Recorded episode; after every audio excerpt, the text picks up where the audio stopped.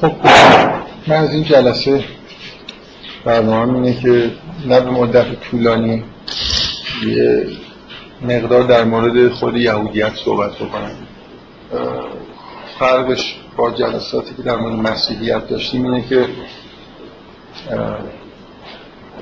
در مورد مسیحیت من حالا به هر دلیلی یکی اینکه خودم هم این مقدار سمپاتی داشتم. میل نبودم که خود طولانی تر بحث بشه. ولی و اینکه کاملا یه مدتی متمرکز بشیم روی مفاهیم مثلا الهیات مسیحی.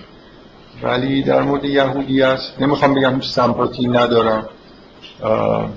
یعنی بیشتر تمایلم به اینه که یه خود مختصرتر در مورد مفاهیم یهودی صحبت بکنیم. حالا جلوتر بریم شاید روشن بشه که اگه واقعا بخوایم شرح و بحث بدیم شاید نشه راحت جمعش و بیشتر میلم اینه که بیایم در واقع یه خود با یهودیت آشنا بشیم بعد بیایم سراغ بحثایی که توی قرآن در مورد یهودیت به طور خاص و اهل کتاب به طور عام مطرح شد. هر حال من یه روالی شبیه همون روال جلسات مسیحیت رو سعی می‌کنم اینجا داشته باشم منطقه مقدار مختصرتر یعنی یادتون باشه اونجا هم کاری کردیم. جلسه اول یه مقدار اون تصورات بدی که نسبت به مثلا مسیحیت وجود داشت و من مطرح کردم بعد شروع کردم با یه حالت دفاع کردن یه چند جلسه صحبت کردم و نهایتا هم رسیدیم به یه جایی که دفاع ها رو هم خود تحلیل کردیم و خب خیلی هم طول کشید شاید تا تموم شد این بحث. الان هم کاری که می‌خوام بکنم مشابه همون یعنی الان شروع می‌کنم یه سری تصورات بعد منفی عمومی که تو ذهن شما نسبت به یهودیت هست و میگم. شاید خود از اونی که تو ذهنتون هستم بدتر. بعدم شروع می‌کنم از با همین جلسه سعی می‌کنم که شما رو یهودی بکنم. حالا اگه نشدیدم دیگه من سعی خودم می‌کنم یه چند جلسه ای از یهودیت تعریف کردم. یه خود نسبت به مسیحیت فکر کنم کارم سختره ولی به هر من نهایت تلاش خودم می‌کنم. بذارید این تصورات عمومی مربوط به یهودیت رو در موردش خود بحث بکنیم. شما احتمالا برحال یه تصوری از این دارید که همه دنیا مخالف یهودی ها هستن غیر از خودشون. بنابراین این تصور منفی یا بشه شاید بشه گفت خیلی خیلی منفی در همه جای دنیا عمومیت داره. شاید فقط از جنگ جهانی دوم به این ور یه مقداری به هر حال بحثای ضد یهودی مثل همه بحثای نجات پرستانه دیگه جرم محسوب میشه و یه مقداری احتیاطایی در این مورد وجود داره.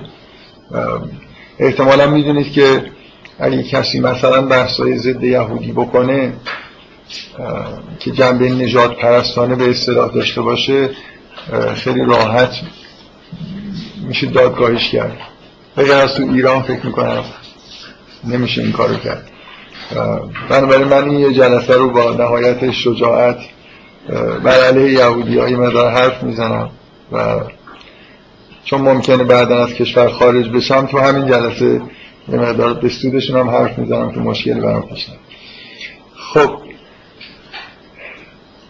بذارید از یه تصورات عمومی شروع بکنم.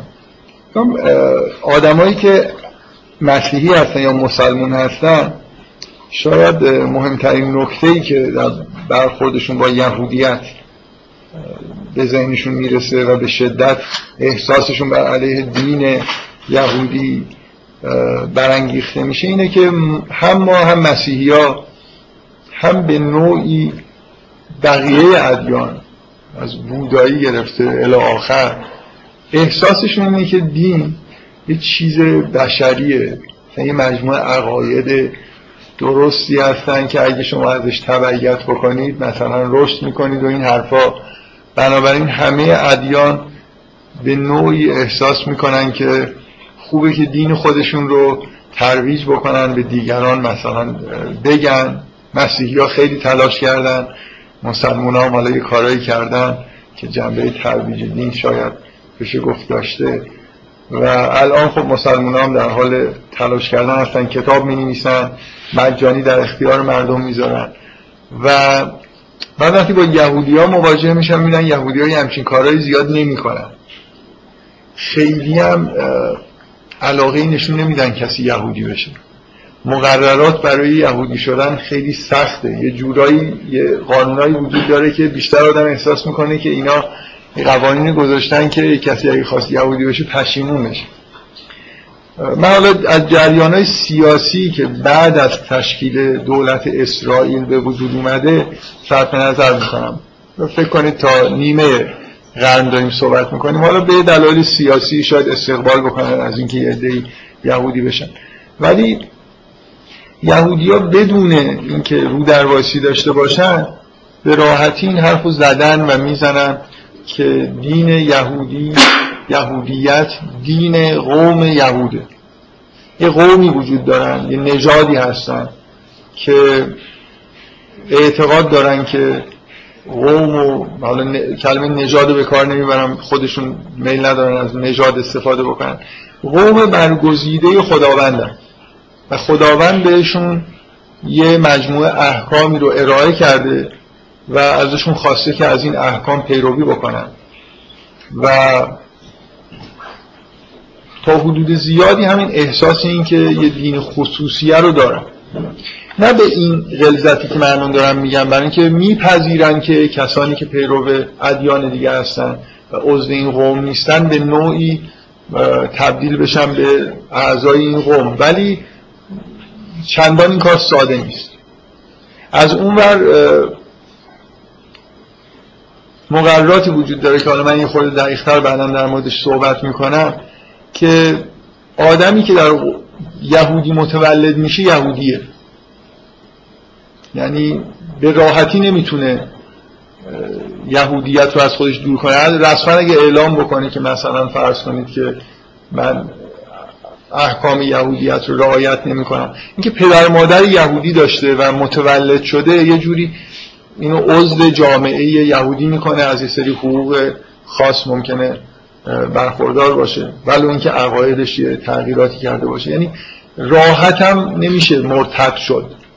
برای اینکه این قومیت واقعا اهمیت داره. یعنی شما مثل اینکه یه نفر بگه که من مثلا نژادم ژرمنه حالا مرتد شدم. نمیشه نژادو که نمیشه ارتداد نداریم. یعنی یه خورده به دلیل اینکه دین یهود وابسته به قومه یه جوری پدر مادر یه نفر یهودی باشن. حالا من جزئیاتش رو چون اختلاف های مثلا هست که چه جوری یهودیت منتقل میشه مثلا به فرزندان اینا یه خورده بیشتر در موردش بحث می‌کنن ولی در هر حال این نکته نکته خیلی جدیه که تا حدود زیادی با یه حالا درصد تقریبی یهودیت یه دین قومیه که خیلی هم اهل تبلیغات نیست. و فکر می‌کنم این با فضای کلی ادیان خیلی مغایرت داره. یعنی مسیحی ها مسلمان ها اصلا اکثر ادیان به دین خودشون اینجوری نگاه نمی‌کنن. باورشون نمیشه که مثلا یه دینی وجود داشته باشه که ادعاش این باشه که خدا از ما یه چیزای خاصی خواسته. و از دیگران نخواسته. ما رو مثلا فرض کن انتخاب کرده و به ما یه شریعتی داده به ما یه مجموعه مثلا کتابی داده که مال ماست. مثل اینکه شما هم برید مثلا به خدا بگید به شما هم یه کتاب و شریعت بده. ما, ما این مال خودمونه. قرار هم نیست که خیلی دعوت بکنیم مردم رو سمت اینکه یهودی بشه خب این در واقع یکی از سنگ بناهای یهودیته که به نوعی یهودیت با بقیه ادیان فرق می‌ذاره. و از بقیه ادیان این یه جور در واقع دین غیر قابل قبول. یهودیان نه تنها انکار نمی‌کنن بلکه تأکید دارن که اینجوریه و یهودی ها خوشحال میشن. اگه شما بگید که با بقیه ادیان فرق دارید. مثلا ناراحت نمیشن. اصلا دوست ندارن که دینی حساب و به هیچ وجه هیچ یهودی یهودیت رو در کنار مسیحیت و اسلام و سایر ادیان نمی‌ذاره. یعنی اصلا متعلق به یک کتگوری نیستن. مثلا حق و باطل و این حرفا هم نیست. اصلا یهودی دوست دارن که جنس بگن که این جنس این دینی که ما داریم با بقیه ادیان فرق داره. اون شعنی که برای یهودیت قائلن معتقدن که در بقیه ادیان نیست. بقیه ادیان از نظر یهودیا ممکنه افرادی بودن اومدن حرفای خوبی هم زدن. ولی اون چیزی که اون عنصر دینی که در یهودیت هست مطلقا در هیچ کدوم ادیان دیگه از در خود یهودی ها وجود نداره.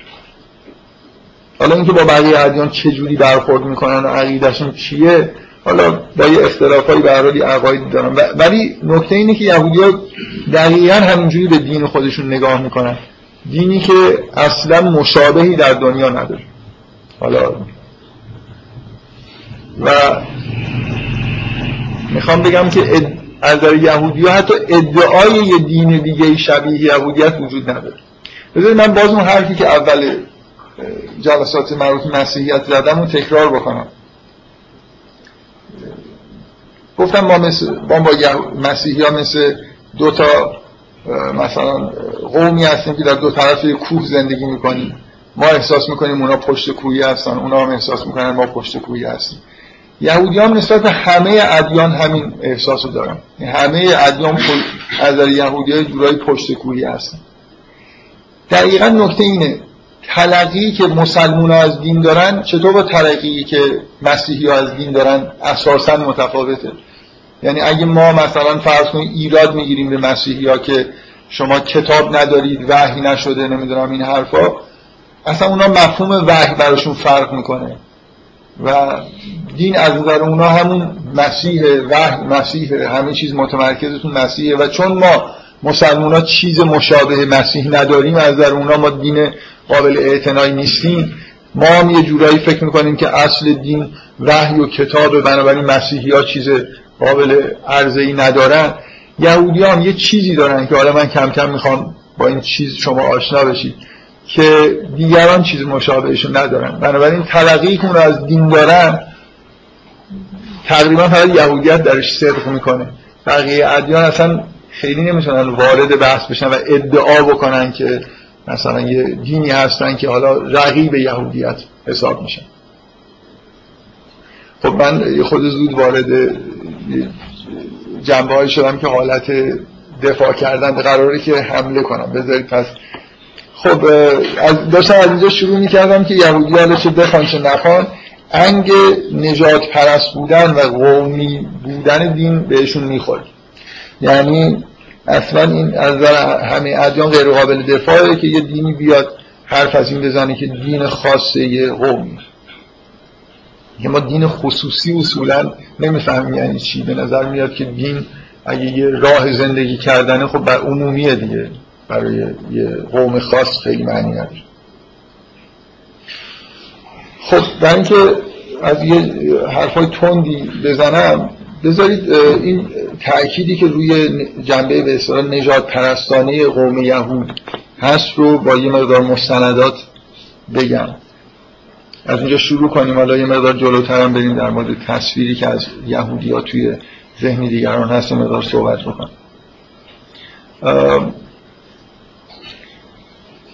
اصولا همه مردمی که به نوعی با یهودیا سر و کار داشتن و دارن احساسشون اینه که یهودیا راستشو نمیگن.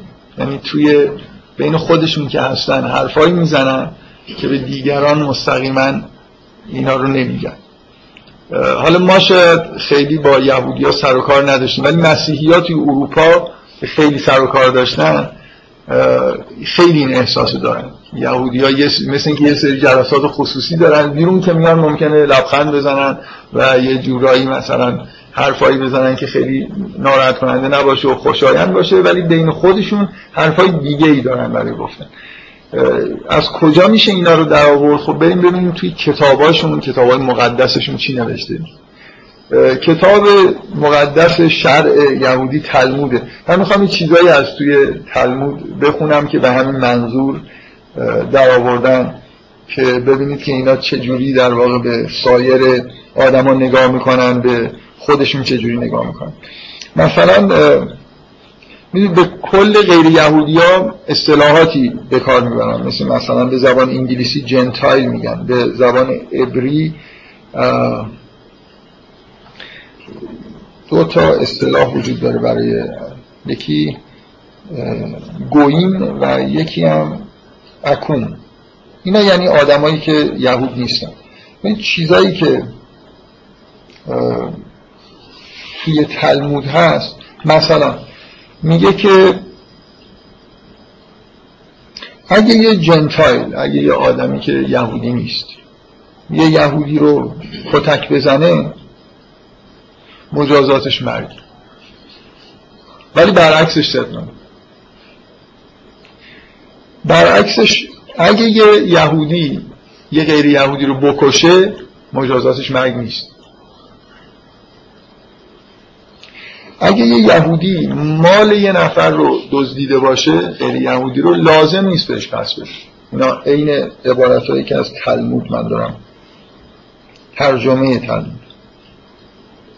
اگه یهودی مال یه غیر یهودی رو پیدا کنه لازم نیست بهش پس بده می‌خواد چیزش هم بخونم فصلاش اگه می‌خواد برید به تلمود کتابیه که هیچ وقت نمی‌تونید تهیهش بکنید برای اینکه اینقدر بزرگه جا ندارید بذارید. چند ده سه چهار دهه قبل من دقیقا یادم نیست کنم تو دهه هفتاد نهایتا شست بالاخره تلمود به زبان انگلیسی ترجمه و منتشر شد. و علتش هم خب حجم خیلی زیاد این که کی می‌خواد این رو ترجمه کنه و بخره و بخونه هم چند صد جلد فکر می‌کنم. اگه یه نفر کسایی که در مسلمون هستن و از اینکه رساله های وجود داره اعمال شرعی و این حرفا گاهی کلافه میشن کافیه که یه مقدار برن با احکام شرع یهودی آشنا بشن که با تیب خاطر این یه ذره احکامی که ما داریم و مثلا بپذیرن دیگه. خب این به اصطلاح یه جور احکام نامتوارنیه که نسبت به یهودی و غیر یهودی توی تلمود وجود داره. یه چیزای مشابه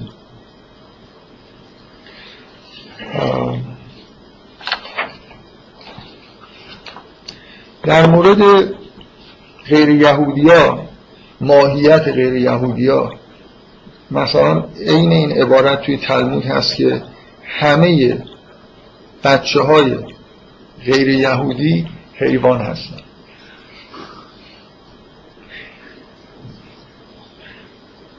یه عبارتی در مورد همه دختران غیر یهودی از ابتدای تولدشون در چیزم استیت نیدا هستن که چیزی در ناپاکن.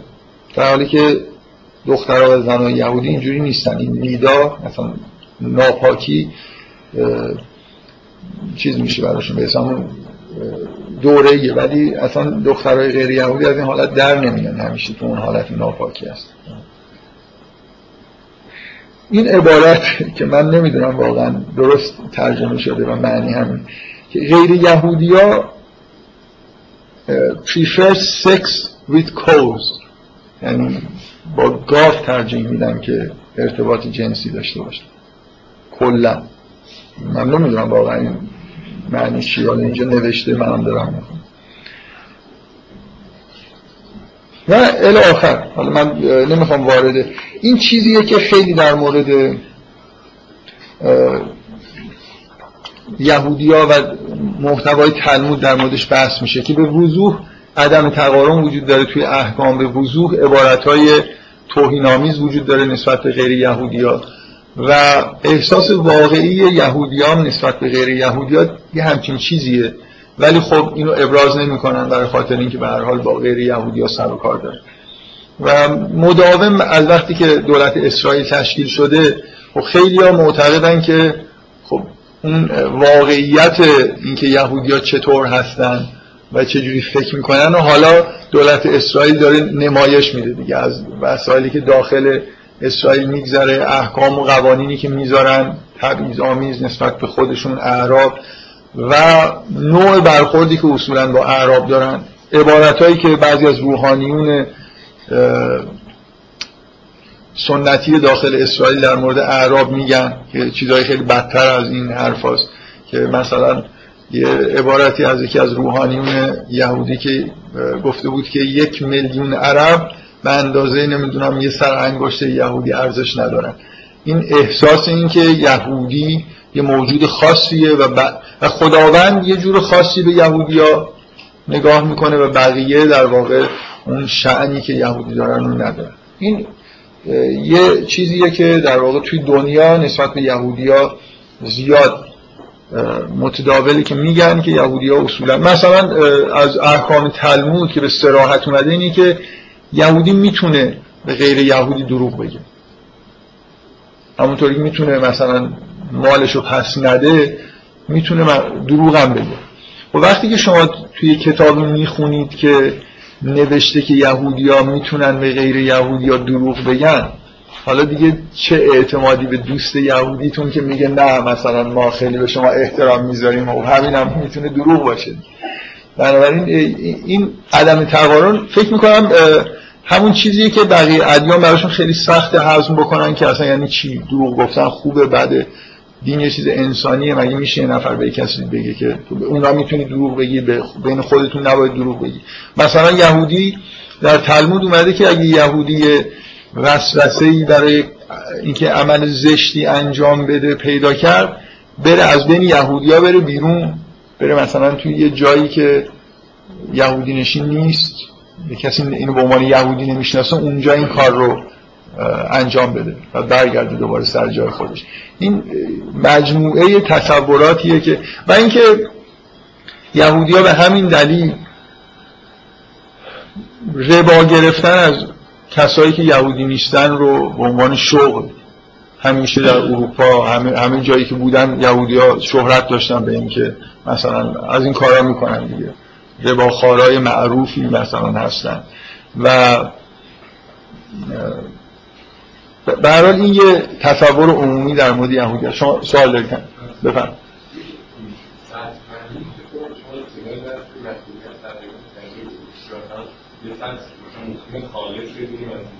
خب.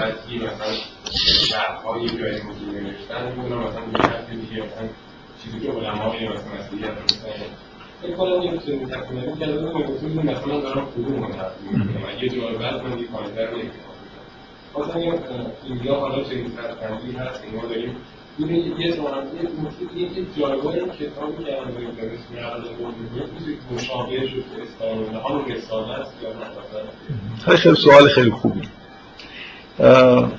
برای اینکه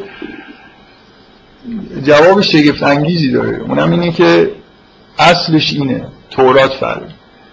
در یهودی های به اصطلاح ارتودکس تلمود کتاب اصلی.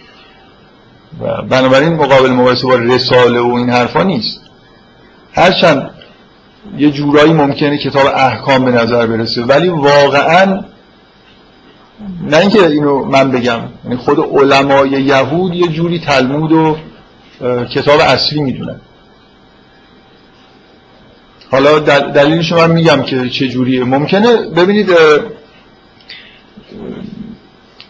یه, مشکلی که وجود داره در مورد مسیحیت هم وجود داشت و من سعی کردم که خیلی گرفتارش نشیم اینه که به هر حال همون جوری که مسیحیت مثلا کاتولیک و پروتستان داره من فکر می‌کنم هیچ جایی تقریبا بحثا موکول نشد به اینکه در مورد کاتولیسیسم داریم بحث می‌کنیم یا پروتستانتیسم. اینجا هم خب به هر حال یه شاخه وجود داره یعنی مثلا یهودیت رفرمیست هم وجود داره. و طبعا یه مشکلاتی پیش میاد. یعنی ممکنه الان شما بگید که یهودیایی وجود دارن که اصل رو بر تورات می‌ذارن تلمود رو به عنوان فر می‌گیرن. ولی فکر می‌کنم که خیلی اختلاف بین رفرمیست های یهودی از جمعیت با پروتستان ها زیاده. یعنی همچنان هسته اصلی دین یهود همون ارتودکس ها هستن. و حالا مثلا جمعیت به اصطلاح محافظه کار هم هستن. من یه خورده در مورد این سه تا گروه اصلی صحبت می‌کنم. ولی خیلی نمی‌خوام وارد این بحث های حاشیه‌ای بشم. تا جایی ممکن برای اینکه بحث کوتاه بشه سعی می‌کنم که جایی که خیلی اختلاف نیست رو بحث بکنم. بفرمایید. کتاب در ادبیات شفاهی و اینجا غیر یهود احتمالا تعبیر کفار میشه و همین تعبیرها رو ما تو اسلام هم داره. آیا بعدا اینها نیومدن با مثلا غیر یهود اینا گفته شده مثلا اهل کتاب رو در نظر می‌گیره اینها که همین قائل نمیشن. در مورد اینکه این چجوری میشه دفاع کرد از اینکه این عبارت ها معنیش چیه؟ حالا من شاید مثلا بعدا یه خود صحبت کردم ولی اینکه ما مشابه اینا رو توی اسلام در مورد کفار داریم که من فکر می‌کنم هیچ همچین چیزی در مورد کفار در این حد نداریم. مثلا فکر نمی کنم جایی گفته شده باشه که کفار مثلا حیوانن یا نمی‌دونم سگن یا از نطفه نمی‌دونم اصلا از این چیزهایی که نسبت میدم به سعیونیستا و یهودی ها و این حرفا. در هر حال یه مقدار اون جنبه نژادی و قومی توی یهود یه چیزهایی هست که مشابهش در مسیحی ها و مسلمان ها نیست. تعبیر به توی روایات مثلا اومده. نه اون چی چه ربطی داره؟ چون اون اینکه کفار در قرآن مشابه مثلا اولای که کل انعام گفته میشه توی مسلمان هم آدمایی هستن که اولای که کل انعام یعنی اون واژه کفار که اونجا به این معنی به کار نمیره که هر کی در دایره حکومت مثلا اسلامی زندگی می‌کنه یا اشهدش رو گفته شامل اون میشه. کفار مفهومیه. یعنی آدمی که ایمان به خدا نداره نه اینکه مسلمون و غیر مسلمون به اون معنایی که یهودی ها میگن. اینجا مسئله قومی و نژادی هستن حتی اعتقادی نیست. بنابراین اون آیات که مطلقا هیچ معنی اینجوری ندارن. این که مثلا فرض کنید میگه که کفار سمون بکمون امیون فهم لا مثلا یفقهون اولا مربوط به کفر به معنای مفهومیه نه به معنای مثلا اینکه آدمی ادعای اسلام بکنه یا نه. یه نفر ادعای اسلام هم بکنه مسلم حساب بشه ولی اگه خدا رو نمی‌بینه و حقایق دین رو نمی‌فهمه اولایی که کل انعام اون در مورد صدق می‌کنه. کما اینکه عینا سمون بکن امیون در مورد الذین فی قلوبهم مرض که جزء مسلمان هستن اول قرآن اومده دیگه حالا. من در مورد اینکه این چیزا در مورد اکثریت مسلمان هم صدق می‌کنه قبلا صحبت کردم. این اجازه بدید. نکته مهمتر اینه که اینجا اصلا مسئله حیوان بودن و جنس موجودات نیست. یه جور حالت به اصطلاح توصیف کردن مثل کر و کور بودن کل انعام بودن. نه اینکه من بگم که اینا حیوانن. یه بار اینی که مثلا میگن که سیونیستا در یه اعلامی گفتن که همه انسان ها مثلا غیر یهود از نطفه اصلا توصیف چیز نمی‌کنن. تمثیل به کار نمی‌برن. منظورشون اینه که اصلا ماها فقط یه جورای آدم حساب میشیم یعنی ما مشابهین توی اسلام نمی‌تونیم داشته باشیم. برای اینکه ما مثلا نژاد و قوم توی اسلام مطرح نیست. فقط مثلا اینه که کسایی که عقاید صالح دارن با اونایی که ندارن یه جور تفاوتایی دارن. بفرمایید.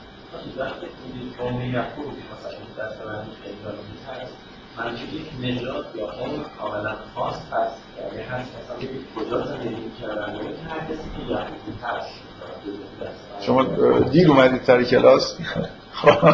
میگن میگه آره. بحث اینجوری شروع شد که یهودی ها منکر نیستن که قومن. و به ندرت هم قبول می‌کنن کسی یهودی بشه. یعنی راحت نیست یهودی شدن. یعنی یهودیت دین به معنایی که شما تو ذهنتون هست حساب نمیشه. و اونا منکر نیستن که اینجوری دین یه قومی. خداوند این قوم رو انتخاب کرده بهشون یه شریعتی داده یه کتابی داده و قوم هم مشخص اینا فرزندان یعقوبن. و به شدت مواظب این هستن که با غیر یهودی ازدواج نکنن. خونشون مثلا مثلا یه فکر می‌کنم این عبارت توی تلموده. که خون یهودی اصولا ذاتا با خون غیر یهودی فرق داره. یعنی اصلا یه چیز حساب نمیشه. ما در مورد اسلام فکر نمی کنم حرف از این داشته باشیم که مثلا جنس خون مسلمان ها با بقیه فرق داره. و اگه ان اکرمکم ان الله اتقاکم این که فقط یه ملاک وجود داره که کی پیش خدا عزیزتره اون که با تقوا تره خب اینا چیزای عمومیه دیگه. یعنی اسلام اصولا یه دینیه که با تقوا و ایمان و با عقاید سر کار داره نه با خون و قومیت و این حرفا. بفرمایید. کسی که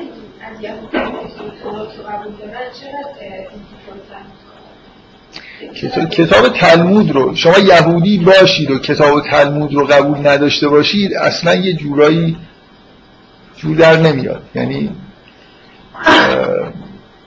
اینجوری نیست که مثلا رفرمیستا اصولا تلمود رو بذارن کنار.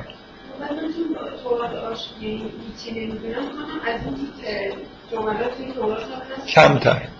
خیلی به ندرت. مثلا ممکنه یه چیزایی حالا شما بگید که تو تورات هم یه جور بایاس هایی مثلا وجود داره یا مثلا خشونت نسبت به اقوام دیگه در تورات سراحتا اومده که خداوند همراه قوم یهود مثلا می جنگه و یه قومی رو نابود می‌کنه و این حرفا. ولی اینجور عبارت های به اصطلاح نجات پرستانه واقعا تو تورات پیدا نمی کنیم بفهم. بذارید وارد جزئیات نشیم دیگه. من دفاع کردن از این که این چیه و چجوری هست و این حرفا. تلمود مثل سنت دیگه. سنت در مقابل کتاب.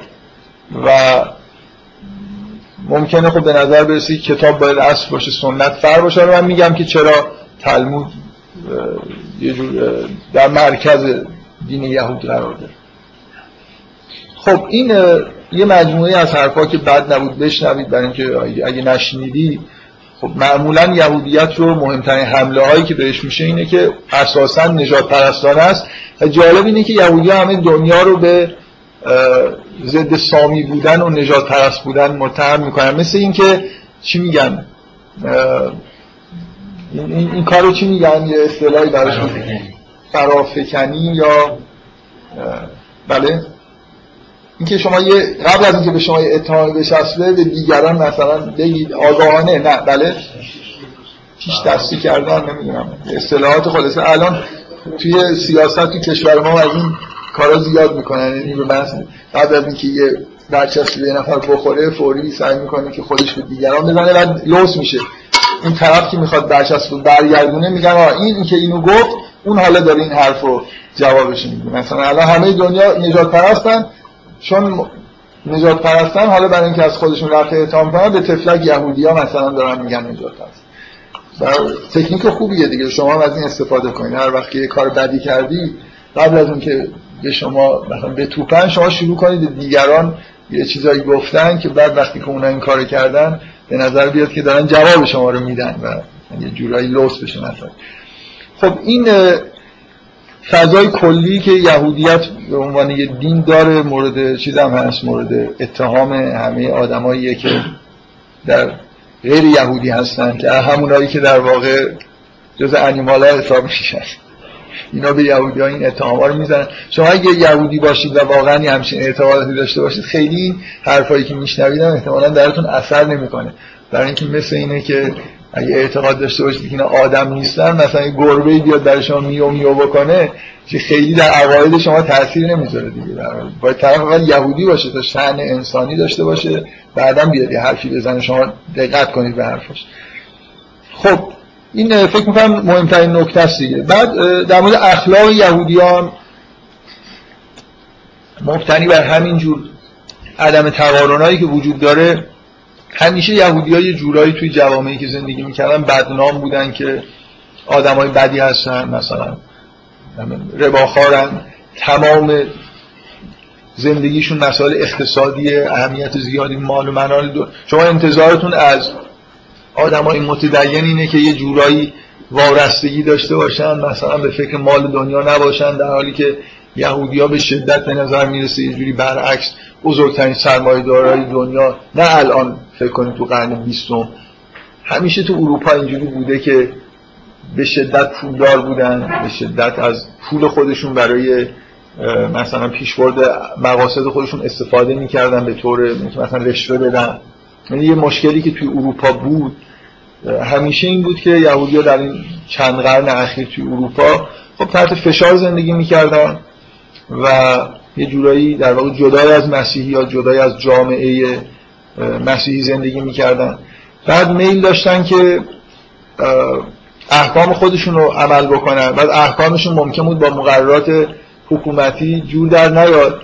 بعد به اینجا که همیشه می‌رسید به هر حال دست جیب می‌شدن و شروع می‌کردن به حکومت های جورایی مثلا رشوه دادن و نظرشون حمایتشون رو جلب کردن که بتونن زندگی خودشون رو بکنن. من یه مورد فکر می‌کنم به این مناسبتی قبلا نقل کردم که خیلی مورد معروفیه.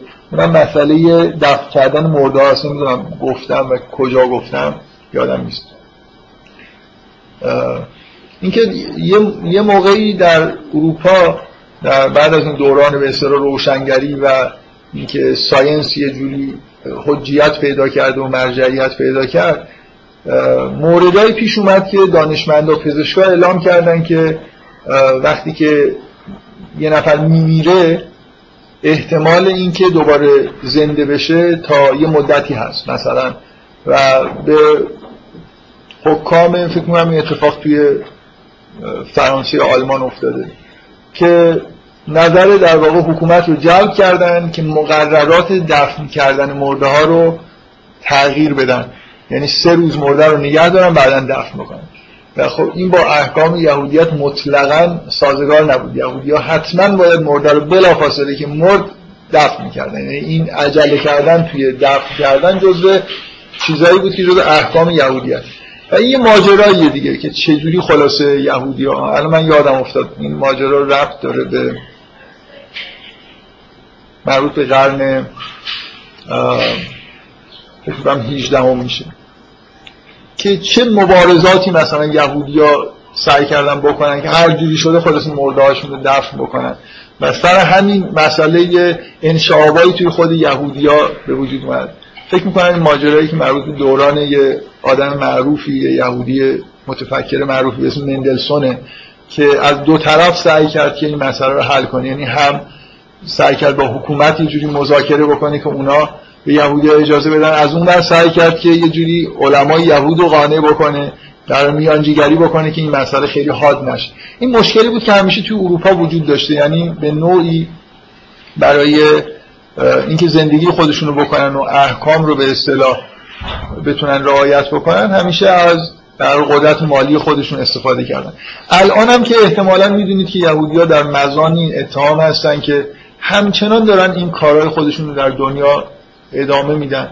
یعنی یه جور حالتهای به اصطلاح مثل انجمنهای مخفی دارن لابی دارن در تمام کشورهایی که یه جوری زندگی می‌کنن. تو آمریکا که معروفترین لابی صهیونیستی هست. از وقتی دولت اسرائیل شروع شده که خب بیشتر توی سیاست دخالت می‌کنن.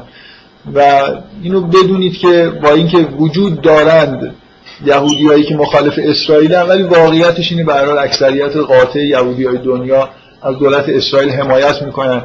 همینطوری کمک مالی برای دولت اسرائیل هدیه میفرستن. و این چیزی که رسمی که بین ها وجود داره که به باید از دولت اسرائیل حمایت کنن.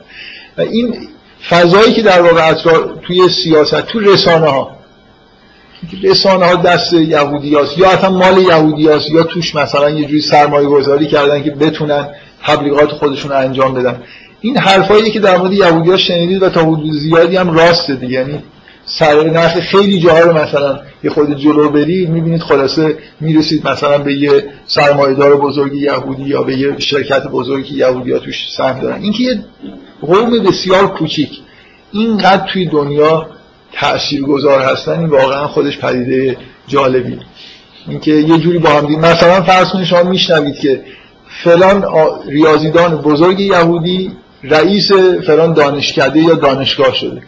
دیگه ردخور نداره که اونجا پر از استادای یهودی میشه. یعنی یه پنج سال ده سال بذارید اونجا کار بکنه یه جوری که خودتون هم نفهمید یه عده از اونجا ممکن اخراج بشن یه عده استخدام بشن بعدا بعد از مدت ببینید مثلا ترکیب اونجا یه ترکیب یهودی شده. اینکه از هم حمایت می‌کنن یه جور اتحادی با هم دیگه دارن در هر جای دنیا که هستن. همیشه بوده و الان هم بعد از تشکیل دولت اسرائیل شاید این اتحادای جورایی قویتر شده. هرچند خب به هر حال تشکیل دولت اسرائیل یه نکات منفی هم برای قوم یهود داشته اختلافایی بینشون ایجاد شده.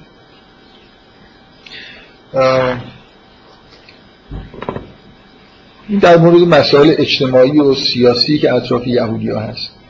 در مورد مسائل دینی که اطراف یهودی ها میگذره شما اولا احکام دین یهود احکامی هستن که خب، یکی از حمله هایی که به یهودی ها میشه متداوله اینه که یه سری احکامشون رو از توی همین کتاب ها در میارن. غیر از این چیزهای عدم تقارن که خیلی در واقع احکام عجیب و غریب و غیر قابل قبولی هستن.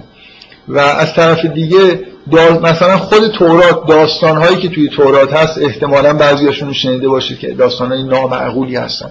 بذارید من خودم این چیزی که حساسیت دارم و بعد نیست اینجا بهش اشاره بکنم به عنوان نکات منفی در مورد یهودیت اینی که شما واقعا وقتی تورات رو می‌خونید اصلا تصویری که از پیامبران به عنوان موجودات مقدس منزه تو ذهنتون هست اصلا توی تورات وجود نداره.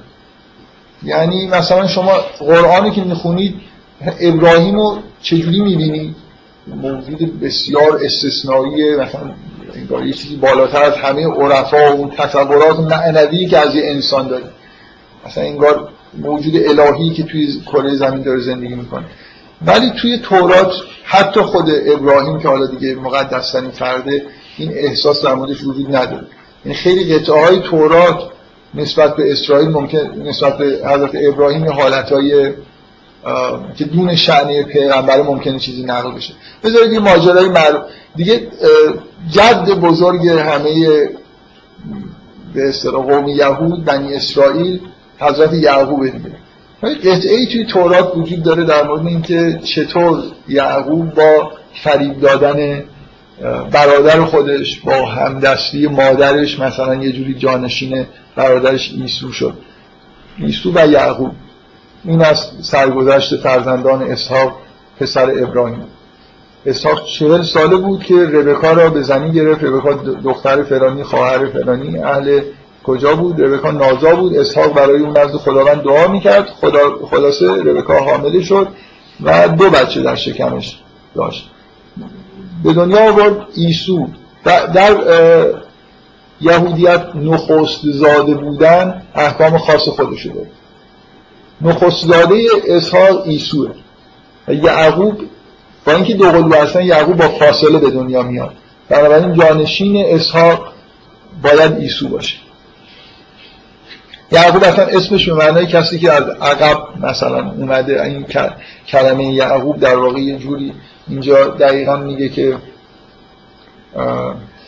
ربکا دوقلو داره پسر اول سرخ, سرخ رو بود و بدنش با مو پوشیده شده بود که او را ایسو نام نهادن که ایسو یعنی پشمالو. و پسر دومی که به دنیا آمد پاشنه پای ایسو را گرفته بود او را یعقوب نام میدن. یعنی کسی که پاشنه می‌گیرن کسی که حالا فکر می‌کنم این در موردش وجود داره که به دنبال کسی دیگه ای مثلا هست در عقبش میده تا نهایتا اینا بزرگ شدن. مثلا این شد که می‌خوان جانشین اسحاق بشن. یعقوب مشغول پختن آش بود که ایسو خسته و گرسنه از شکار برگشت. ایسو گفت برادر از شدت گرسنگی رمقی در من نمانده. کمی از اون آش سرخ به من بده. یعقوب جواب داد به شرط اون که در عوض اون حق نخست زادگی خود را به من بفروش ایسو گفت من از گرسنگی میمیرم حق نخست زادگی چه سودی برایم داره یعقوب گفت قسم بخور که از این حق نخست زادگی تو از آن من خواهد بود. ایسو قسم خورد و حق نخست زادگی رو به برادر کوچکش یعقوب فروخت. بعد یعقوب آش و عدس رو با نان به ایسو داد. او خورد و برخواست و نخست زادگی خود را بی ارزش بعد حالا یه ماجرای دیگه ای هست که موقعی که میرن سراغ یعقوب برکت از اسحاق می‌گیرد این قسمت به اصطلاح با باب 27 پیدایش این که براتون خوندم باب یه قسمتی از باب 25 بود من بذارید دیگه عبارتاشو نخونم. یعقوب برای اینکه از اسحاق به اصطلاح برکت بگیره برکت گرفتن چیزی شبیه اونیه که شیعیان معتقدن که مثلا پیامبر یه چیز الهی داره که به جانشین خودش میده برکت گرفتن به معنای نیست که مثلا سفرش برکت گرفتن. مثل همون انتقال پیامبریه که از اسحاق نهایتا به یعقوب رسید. اسحاق چشمش خوب نمی‌بینه در حالی که به ایسو برکت بده به عنوان نخست خودش. این قرارداد رو هم نمیپذیره. مثلا نمیشه رفت بهش گفت من آش به من داد. مثلا نخست رو بهش دادم. و نهایتا اینجوریه که یعقوب یه چیز به دست خودش چیز پشم و اینا میبنده که میره جلوی اسحاق و ادعا می‌کنه که ایسوه. اونم دست می‌زنه. چون بدن اون فرموه این فکر می‌کنه که واقعا ایسوه و اینجوری با کلک مثلا منتقل میشه. این برکت به حضرت یعقوب. خب ما واقعا هم داره که می‌خونیم؟ مثلا کل ماجرا مثل اینکه از اول که حضرت یعقوب برکت گرفت و پیامبر شد و بعدا در نسلش این باقیمون همش با حقوق بازی مثلا. و همینطور شما من نمی‌خوام دیگه اشاره بکنم. قطعه ای که مربوط به حضرت ابراهیم هست حضرت لوط هست که با دخترای خودش البته نه به اراده خودش همبستر میشه. و نمی‌دونم در مورد داوود که 99 تا زن داره و از یه زن یکی از افسرهای خودش خوشش میاد. اون مرده رو میفرسته خط مقدم جبهه کشته بشه که بتونه زنشو مثلا بگیر خب این خیلی باز با پیامبری و اینا به نظر میاد سازگار نیست تا دیگه سلیمان که هیچی دیگه. سلیمان که اتهام در واقع بتپرستی و اینا در موردش وجود داره به دلیل علاقه که به زنهای بتپرست خودش داره حالا در مورد داوود و سلیمان شما اگه به یهودی ها این رو بگیرید میگن ما اینا رو پیغمبر حساب نمی کنیم اینا پادشاه هم. ولی در مورد ابراهیم و نمی‌دونم اسحاق و یعقوب و حضرت لوط و اینا اینا رو پیغمبر حساب می‌کنن و این عبارت ها در مورد اینها توی تورات هست معروف این قطعه ای که معمولا به تمسخر ازش یاد می‌کنن کشتی گرفتن حضرت یعقوب با خداست که در تورات یه اشاره به این هست که برای یه شبی یه کشتی برگزار شده که حالا اینکه طرف مقابل خداوند بوده یا خداوند نبوده و اصلا این ماجرای این که چطور این نام اسرائیل به معنای کسی که با خدا یا همراه خدا می جنگد روی در واقع حضرت یعقوب مونده از همینجاست حالا بذارید این قسمت رو من لازم است بخونم دیگه. به هر حال چه با خدا بوده چه با فرشته خدا بوده کلا خیلی معقول به نظر نمی‌رسه. و الاخر تورات پر از عبارت ها و داستان هاییه که چندان معقول به نظر نمی‌رسن. احکامی هم که توی تلمود و تورات هستن ممکنه مورد چیز باشه به اصطلاح مورد خدشه از عقلی باشه. و اصولا جواب یهودیام این نیست که خیلی بخوان توجیه معقول بکنن بلکه اینا رو تا حدود زیادی تعبدی میپذیرن. شما اشکال های مشابهین واقعا مثلا به داستان های قرآن من نمی‌خوام بگم هیچ آدمی نیست. داستان قرآن هم ممکنه نفر بخونه و مثلا فرض کنید یه آدمی که خیلی scientific فکر می‌کنه دنیا رو نگاه می‌کنه ممکنه حتی با معجزاتی که پیامبران در قرآن آوردن اینو به عنوان یه پدیده غیر عقلانی بهش نگاه کنه ولی من تصورم این نیست که لازم باشه شما scientific یه جور دیگه ای نگاه کنید تا نقل شدن یه چیزهای غیر اخلاقی در مورد پیغمبرها براتون مشکل ایجاد کنه. یعنی شما هر چقدر ریلکس باشید نسبت به science و همه این چیزهای مدرن پذیرفتن این که مثلا فرض کنید پیامبری با تقلب به دست نفر رسیده با فریب مثلا اسحاق یعقوب یه همچین چیزی رو به دست آورده خیلی قابل توجیه نیست. بفهم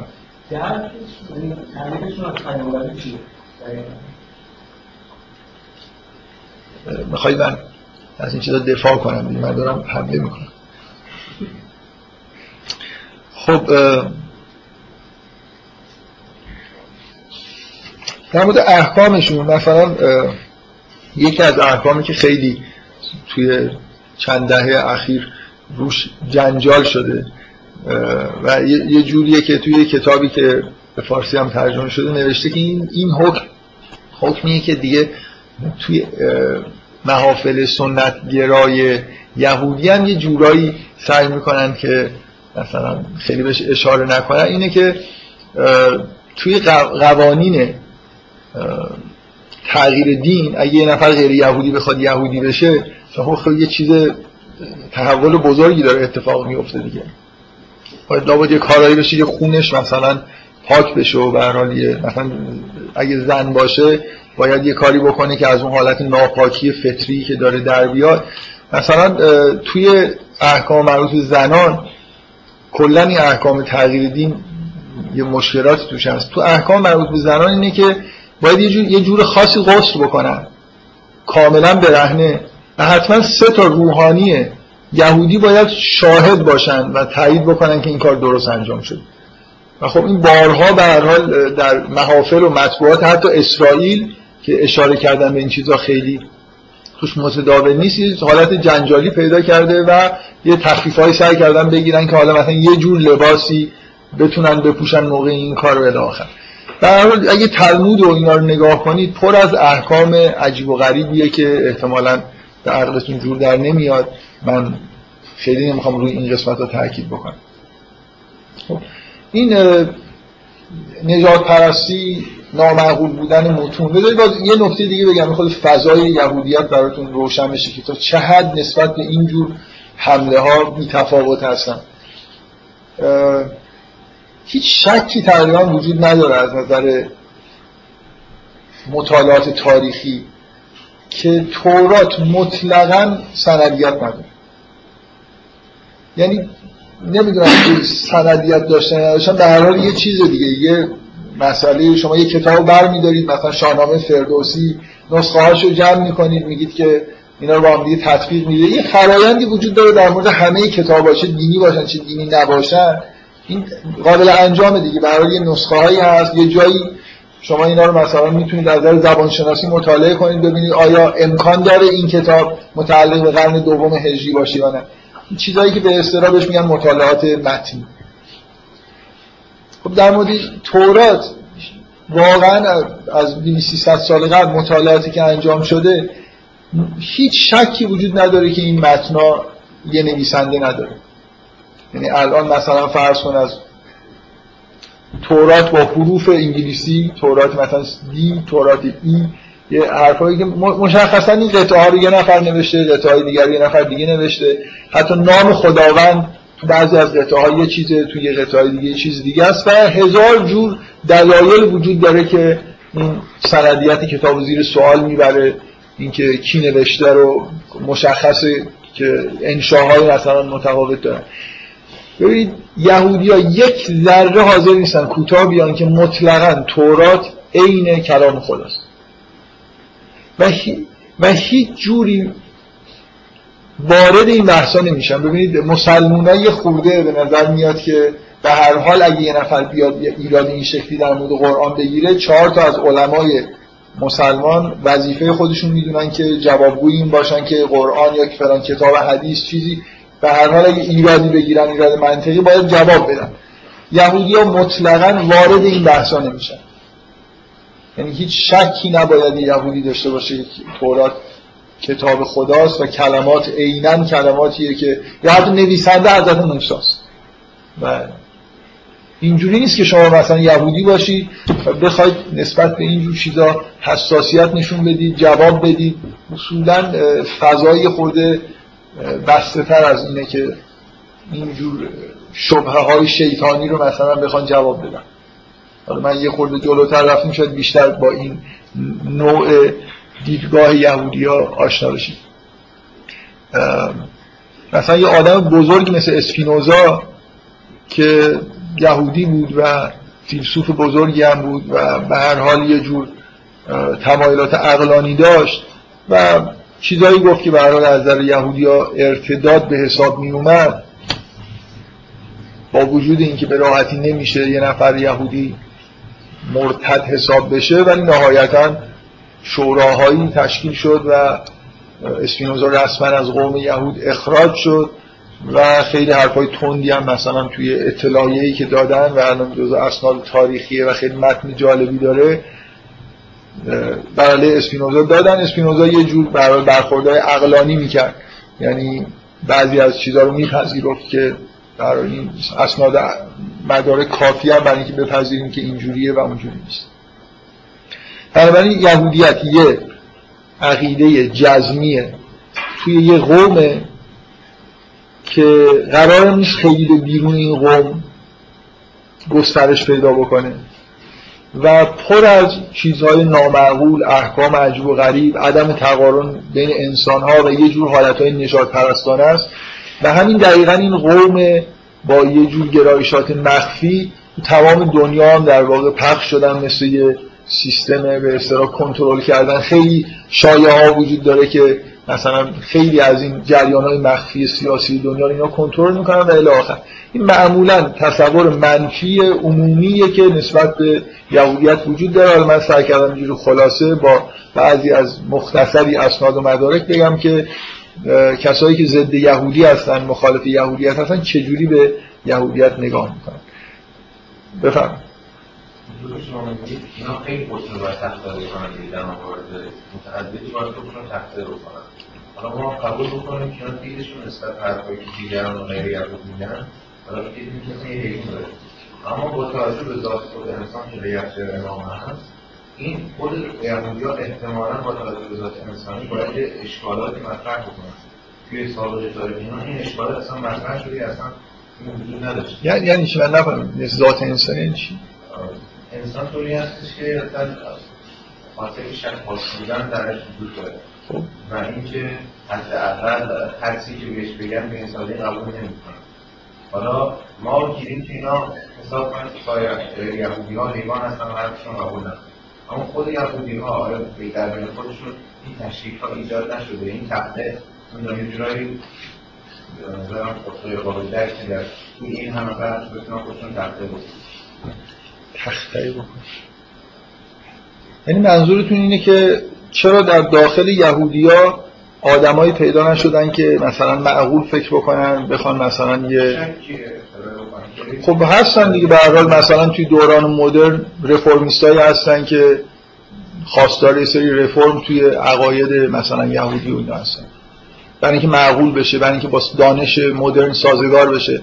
مثلا از همین حرفایی که مسیحی ها می‌زنن که تورات محتواش حالت چیز اسطوره‌ای مثلا از این حرفا دیگه. خب اینکه در دنیای مدرن هستن در طول تاریخ هم به هر حال کم و بیش شاید بعضیا بودن و خیلی وارد جریان اصلی یهودیت نشدن. مثلا یکی دو تا آدم خیلی بزرگ هم هستن توی تاریخ یهودیت که به نوعی خیلی معقول برخورد می‌کردن و آدمای واقعا دانشمندی هم بودن. ولی جریانات اصلی سنتی یهودی همچنان پابرجاست. یعنی شما یه جوری دارید منو وارد یه فضایی می‌کنید که دفاع کنم و من فعلا قصد ندارم که دفاع رو حداقل از اینجا شروع بکنم. یعنی من سعی کردم بگم که یهودیت چه جرمهایی در واقع در موردشون میگن. که علا رقم این که دیگران مثلا به نجات پرستی متهم می‌کنن خودشون اینجوری هم و اصولا عامل فساد سیاسی و اجتماعی و این فضای کلی ضد یهودی رو خود براتون توصیف بکنم و اینکه اسناد مدارک هم وجود داره که این چیزها رو نشون میده که راست. بذارید در مورد یه چیزی که به ذهنم رسید اینو بگم و دیگه تموم بکنم. در مورد فضای فقه یهودیت بی نهایت نسبت به مسیحیت و حتی نسبت به اسلام فقه محوره. یعنی به شدت شریعت توشون جنبه مرکزیت مثلا توی دینشون داره. و پر از جز شریعت پر از جزئیات و مشکلاتی که فقها باید یه جوری به اصطلاح حلشون بکنن. من یه مورد می‌خوام بگم که به اصطلاح ببینید که اصولا مشکلات چه جور مشکلاتی دارن؟ ما مشابهشون نداریم. و یه خود خدا رو شکر بکنیم که چقدر فقه مثلا ساده ای واقعا اسلام داره که حالا میگن خیلی پیچیده تر از اصلش شده ولی به هر حال هنوزم. من این مشکلی رو بگم که این به نظر من خیلی مشکل جالبیه. یه اصطلاحی وجود داره توی یهودیت که من خیلی مطمئن نیستم تلفظش درست دارم میگم. ممرز ممرز یه چیزیه یه جور حرامزاده بودن خاصه که ناشی از مثلا فرض کنید اینه که مثلا فرض کنید یه زن یهودی با یه مرد یهودی یا غیر یهودی فرق نمی‌کنه. تو حالتی که شوهر داره مثلا فرض کن صاحب بچه ای بشه.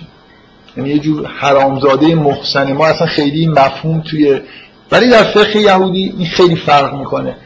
با یه اگه زن بدون شوهر یه بچه ای داشته باشه که قانونی نیست. اصلا کلی این بچه از نظر یهودی بودن اصلا مشکل پیدا می‌کنه.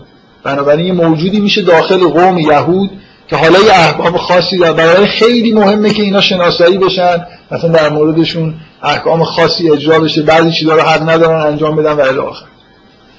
حالا یه مشکل جالب که نه مشکل بعدی که پیش اومده اینه. این گرایش جدید رفرمیستی خب تو از احکام یه ساده سازی های انجام داره اون اکثریت بزرگ سنتگراها به هیچ وجه این ساده سازی ها رو مطلقا قبول ندارن. و یکی از چیزهایی که حالا من شاید بهش بعدنی اشاره بکنم یه مجموع احکام سختگیرانه در مورد طلاقه که در سنت یهودی وجود داره. موقع طلاق به یه شکل خاصی باید حتما طلاق نامه نوشته بشه. و مطلقا اگه غیر اون کاری انجام بشه برید نمی‌دونم محضر و اینا به هیچ وجه طلاق چیز نیست به اصطلاح قابل قبول نیست. حالا توی جامعه یهودی رفرمیست اون کار انجام نمیدن. و سنتگرا قبول ندارن که این طلاق درسته.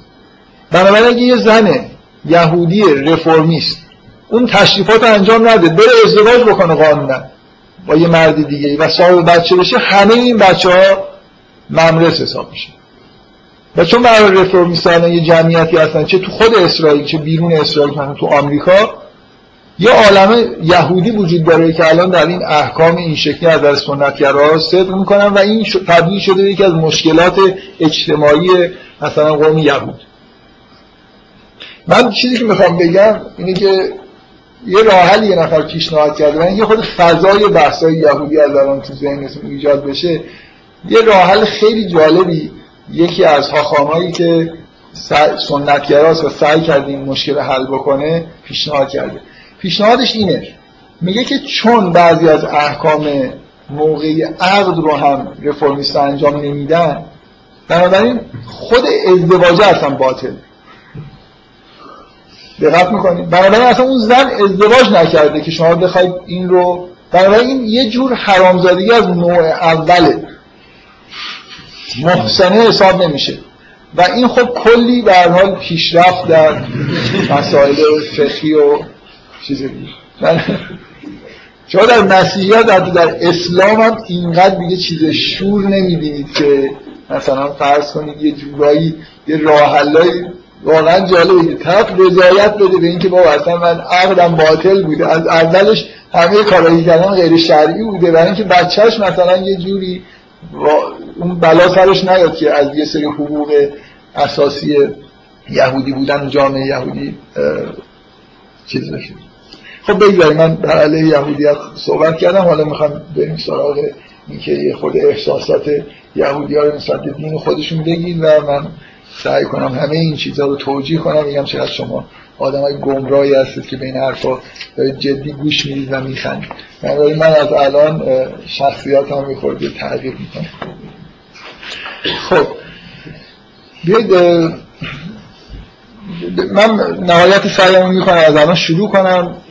ظرف تا حد ممکن جلسات کوتاهی امیدوارم مثلا. من دیگه عادت کردم. نگم چند جلسه برای اینکه بعدا خیلی بعد تحت فشار قرار می‌گیرم. خودم که بیشتر از اون دارم حرف می‌زنم. سعی می‌کنم زیاد طول نکشه.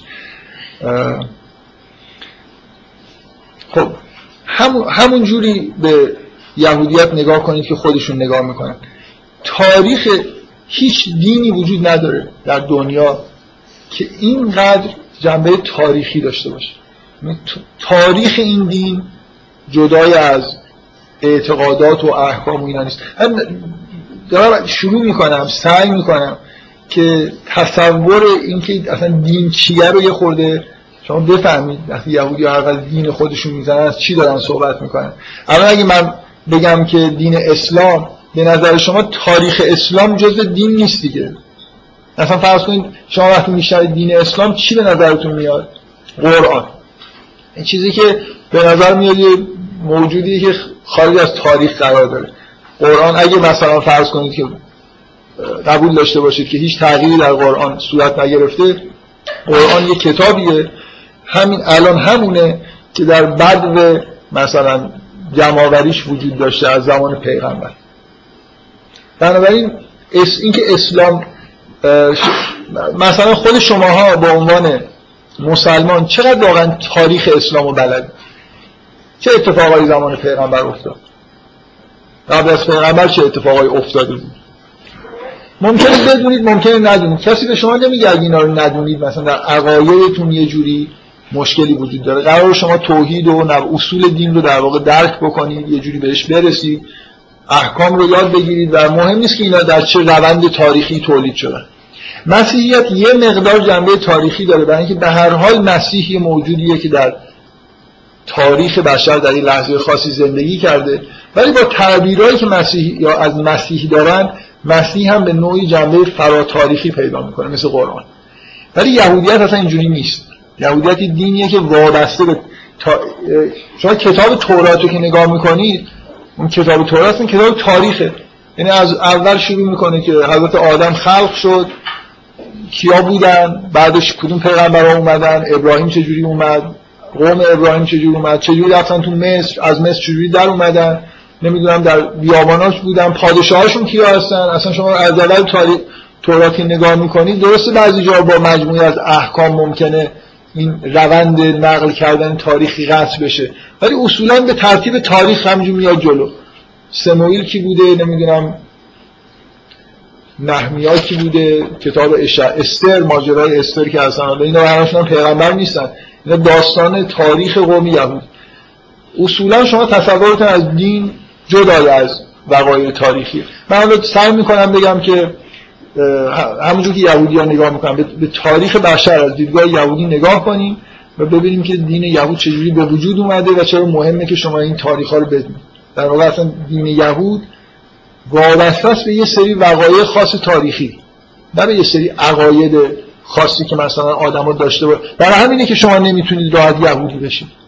شما این سابقه تاریخی رو ندارید. چجوری می‌خواد پیدا بکنید؟ خیلی معجزه آساس که قبول بکنیم که یه آدمی که اجدادش یهودی نبودن حالا یه جورایی یهودی شده. خب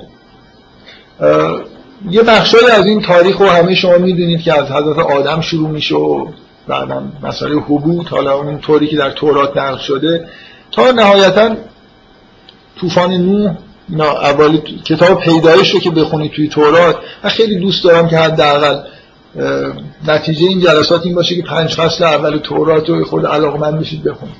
فصل اول تورات کتاب پیدایش که در واقع تاریخ یهوده از ابتدای حضرت آدم تا زمان حضرت موسی و بعد کتاب دوم کتاب خروجه ماجرای خارج شدن بنی اسرائیل به همراه حضرت موسی از مصر و اون اتفاقایی که تا حدودی تو قرآن در مورد این چیزا صحبت میشه با یه اختلافایی که وجود داره. خب توی کتاب پیدایش شما یه شخصیت اصلی رو می‌بینید که ابراهیمه که خداوند با ابراهیم عهدی میبنده. همونطوری که در قرآن من مثل همون کاری که در مورد مسیحیت می‌کردم اینجا از عقاید اسلامی شما نهایت استفاده رو می‌کنم. یعنی یه جایی که بتونم ارجاع بدم به قرآن و عقاید اسلامی برای اینکه شما بپذیرید این کار رو انجام. عمومی سخنرانی نمی‌کنم. این یعنی مجموعه سخنرانی هاست برای قانع کردن مسلمان ها که بیان یهودی بشن. هرچند خیلی سخته ولی حالا به هر حال اون سختی ندیده بگید خب شما تو قرآن هم اینو دارید که خداوند حضرت ابراهیم رو انتخاب می‌کنه و میگه که من تو رو پیشوای مردم می‌خوام قرار بدم و به نوعی از حرفها اینجور برمیاد و بعدا هم عملی میشه که این امامت و پیشوایی در رسالت در ذریه ابراهیم هم قرار می‌گیره. در تورات به طور مشخص عهدی که خداوند با ابراهیم میبنده نتیجهش برای ابراهیم اینه که بخشی از کره زمین رو خداوند به ابراهیم و فرزندان ابراهیم میبخشه که همین سرزمین مقدسیه که یهودیا ما یهودیا خیلی بهش علاقه مند هست حالا اینکه محدودش از کجا تا کجاست و فعلا برای اینکه حساسیت ایجاد نشه چون هنوز همشون نگرفتیم. خیلی خیلی کار ولی به هر حال این عین آیات توراته که هر حال یه سرزمینی رو خداوند به ابراهیم و فرزندانش در مقابل تبعیتی که از خداوند و احکام می‌کنن وعده میده که بعدا این به نوعی مجددا تاکید میشه. و در قرآن هم شما اشاره به این موضوع رو می‌بینید. هرچند به اون سراحت تورات نیست. ولی به هر حال شما در قرآن این آیات رو دارید که قوم بنی اسرائیل به جایی می‌رسن و بهشون من روزی که قرآن اصلا نیاوردم با خودم که براتون بخونم کتاب تورات آوردم ولی تو سوره ماعده مثلا حرف از این هست که اینا می‌رسن به یه جایی قرار میشه وارد مثلا منطقه‌ای بشن نمیشن و بعد در بیابان سرگردان میشن که عینا در تورات هم همین داستان هست. یعنی همون جاییه که فلسطینیه که اینا قراره که واردش بشن و برای به اصطلاح درش زندگی بکنن. اصلا شما که قرآن می‌خونید اینا چیکار دارن می‌کنن؟ اگه قبول ندارید که قراره که به یه سرزمین خاصی برن این کل ماجرا من دارم شما رو اگه کسی ایده ای داره همین الان بگه. هیچ ایده ای دیگه وجود نداره. قوم بنی اسرائیل از مصر راه افتادن که یه جایی برن که اونجا قرار زندگی بکنن. و قرار هم اونجا یه عده‌ای دارن زندگی می‌کنن رو بیرون بکنن. حالا اینکه دقیقا این منطقه کجاست حالا هر جایی بوده. شما در قرآن اینو به سراحت می‌بینید که قوم بنی اسرائیل حرکت کردند و چون تخلف می‌کنن و وارد اون سرزمین نمیشن دچار آوارگی در چهل سال آوارگی در بیابان میشن. و بعد دوباره همونطوری که در تورات نقل میشه بعد از چهل سال بر میگردن و اونجا رو اشغال می‌کنن. و همون سرزمین مقدسیه که به حال بهش میگن صهیون و صهیونیسم یعنی هم خب پس مطابق با با قرآن هم سازگاره بلکه از قرآن نتیجه میشه که بخشی از ماجرای بنی اسرائیل رسیدن به یه سرزمین مقدس بوده. خب این از زمان حضرت ابراهیم و مقدماتی که برای به وجود اومدن دین یهود حاصل شد. خب همتون احتمالا می‌دونید که ابراهیم در تورات با یه تفاوت تورات با قرآن اینه که تو تورات خیلی با جزئیات مکانهای جغرافیایی اسم آدما حتی گاهگذاری مثلا فرض کنید اجداد اینا هم گفته میشه و جز... این جزئیات توی قرآن نیست. اینکه مثلا ابراهیم در کدوم شهر زندگی می‌کرده پدرش اسمش چی بوده. اگه بخونید اون فصل اولو جزئیات زندگی حضرت ابراهیم تا حدودی اونجا نوشته شد.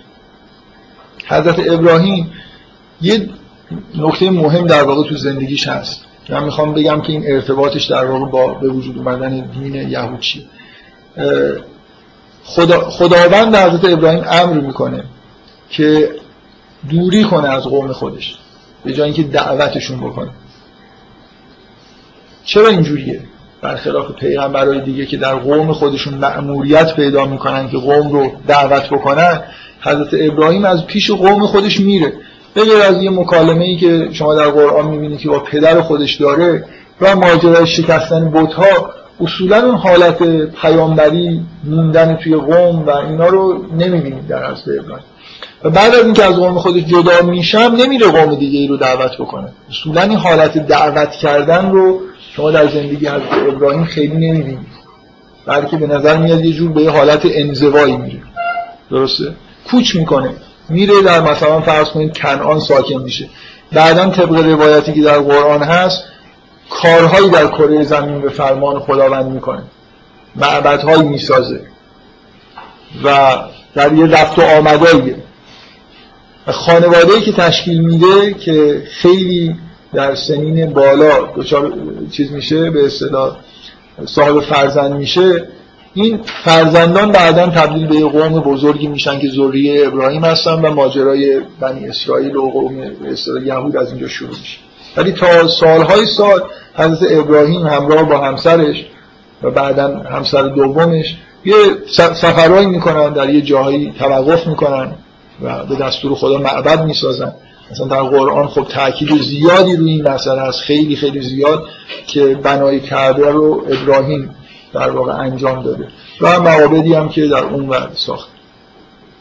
همتون حتما می‌دونید که اختلاف نظری بین مسلمان و یهودی ها هست در این که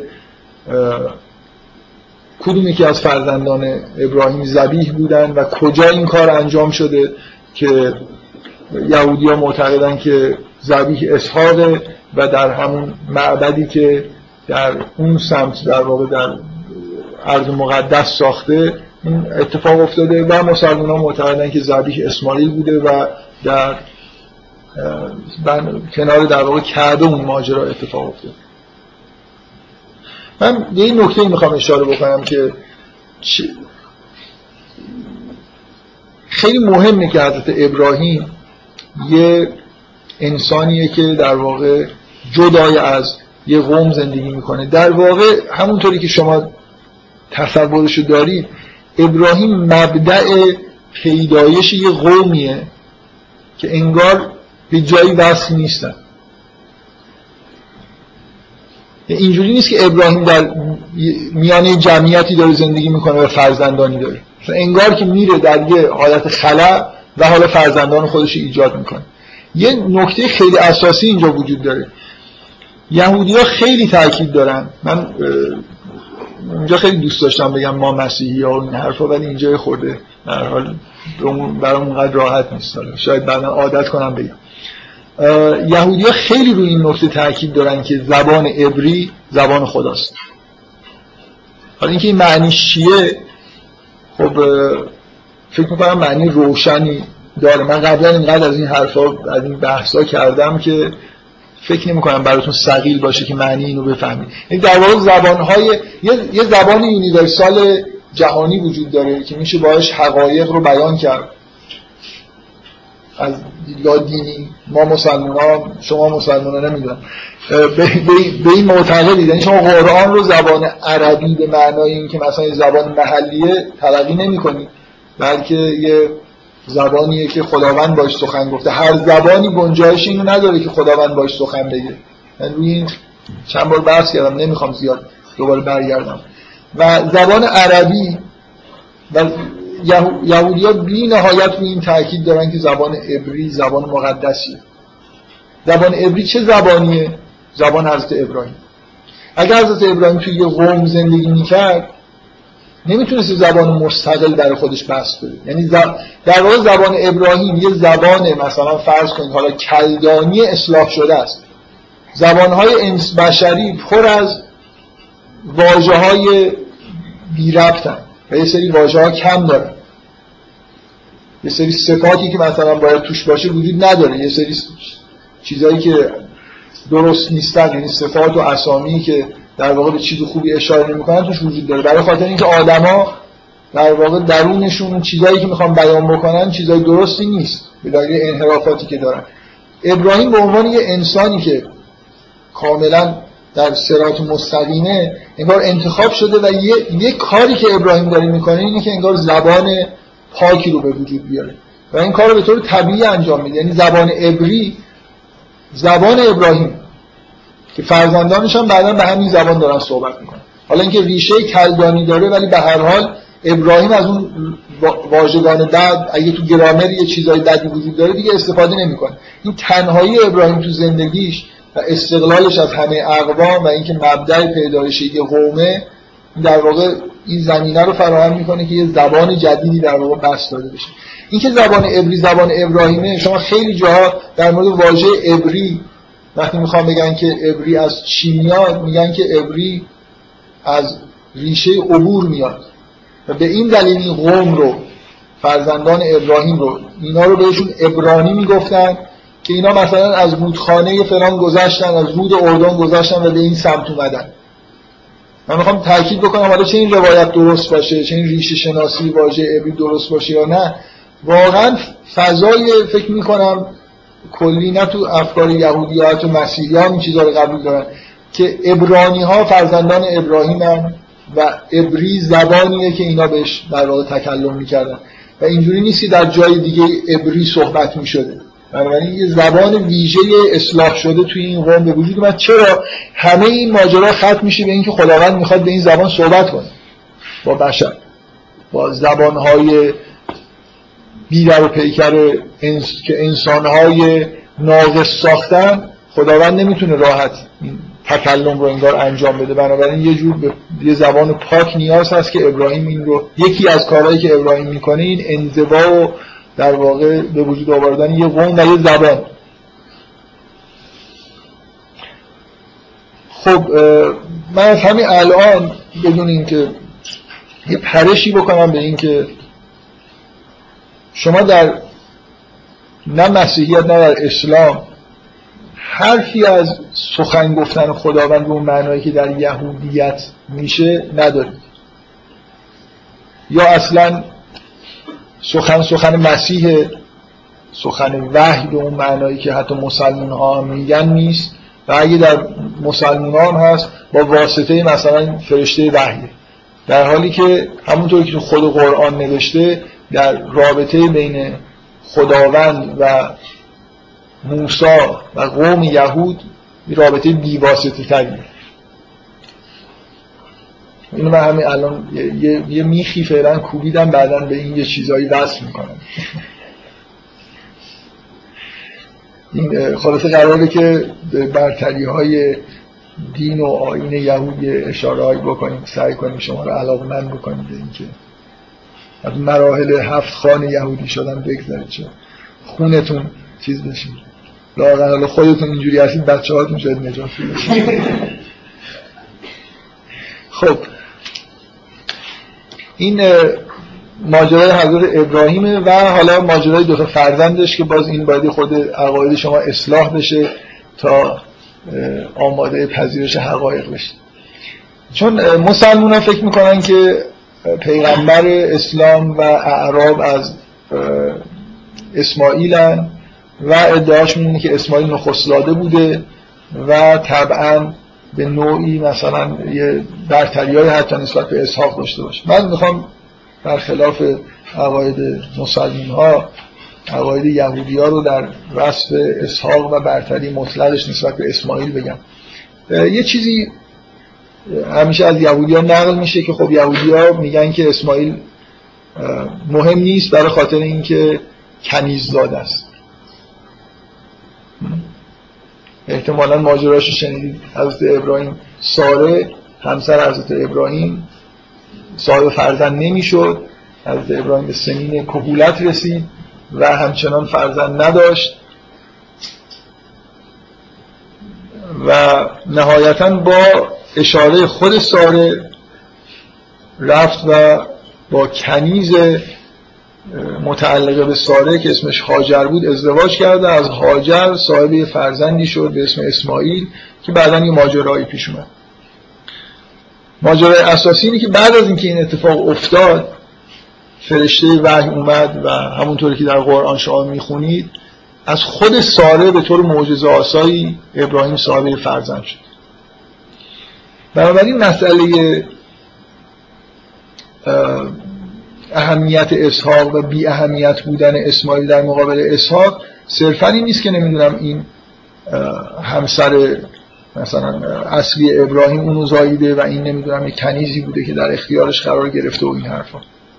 مسئله اینه که اسماعیل نتیجه عدم شکیبایی ابراهیمه. ابراهیم وعده بهش داده شده بود که ذریه فراوانی خواهد داشت. ولی انگار اینقدر طول کشید که یه جوری در این وعده دچار تردید شد. و به اصرار همسرش پذیرفت که با یه شخصی ازدواج بکنه و ازش صاحب فرزند بشه. در حالی که اگه صبر می‌کرد خداوند اسحاق رو بهش می‌داد.